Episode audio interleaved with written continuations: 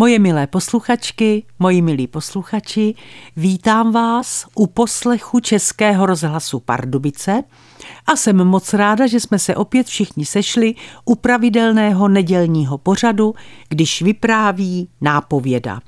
Dnešní vypravování vaší nápovědy se jmenuje Když nemůžeš, tak přidej. Nevím, kde se to ve mně bere.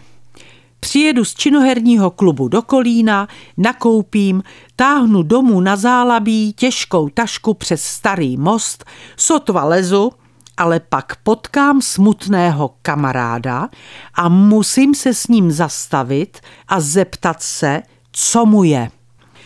Myslím si, že je to tím, že se od malička kolem sebe pozorně dívám a nasávám všechno, co vidím. A nejenom, že se dívám a nasávám, ale já také rovnou spřádám možné i nemožné příběhy. Například 40-letá Saša. Kdykoliv jsem ji potkala, sice pozdravila, ale uhýbala pohledem a tvářila se strašně. Koutky úst svěšené, utrápený výraz a přitom jsem o ní věděla, že má hodného muže a práci, kterou miluje – proč má tedy koutky úst svěšené, proč uhýbá pohledem a proč se tváří strašně? A pak mě napadlo, že si Saša možná ani neuvědomuje, jak se tváří. Když jsme se za pár dnů potkali a já na ní koukala, jak se ke mně blíží, ucítila jsem, že ve mně bublá něco, co je silnější než já. A když jsme se míjeli a pozdravili se, Vypadlo ze mě nadšené. Sašo, vy máte tak krásný úsměv. Překvapeně se zastavila a pak se usmála. Poprvé, co ji znám, se usmála a její úsměv byl opravdu krásný. A nemusíte mi to věřit, ale od té doby chodí Saša usměvavá. A víte, na koho se usmívá nejvíc? Na mě. Vlastně si sama dělám radost tím, že ji rozdávám. Když vidím, že to druhému pomůže, snažím se ho potěšit něčím pozitivním. V obchodech zdravím, prosím, děkuju, ale hlavně se snažím pokaždé říct něco, z čeho prodavačky poznají, že v nich nevidím stíny, ale ženy. Vzpomínám si, jak jsem dojala holčinu za pokladnou, když jsem jí řekla, že má unavené oči. Překvapeně se na mě podívala, pak se usmála a přikývla. Málo jsem spala. Hm.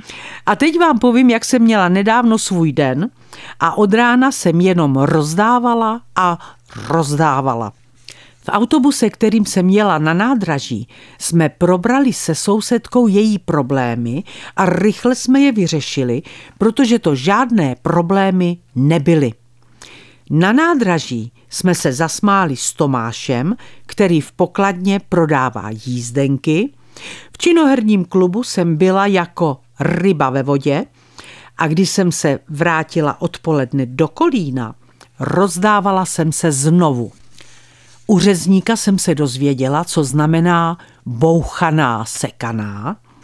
Na oplátku jsem děvčata poučila, že čajovka, kterou si u nich pravidelně kupuju, existovala už v minulém století a říkalo se jí maceška.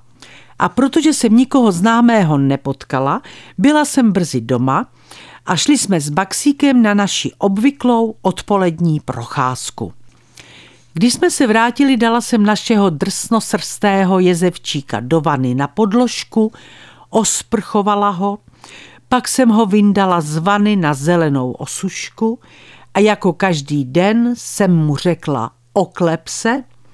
Baxík se jako každý den oklepal a já se uslyšela, jak mu vděčně říkám děkuju, ty můj miláčku. A to je pro dnešek všechno. Moje milé posluchačky, moji milí posluchači, přeju vám krásné a klidné dny, opatrujte se a nezapomeňte za týden v neděli zase poslouchat vaší nápovědu. Vše dobré vám přeje vaše Irena Fuchsová.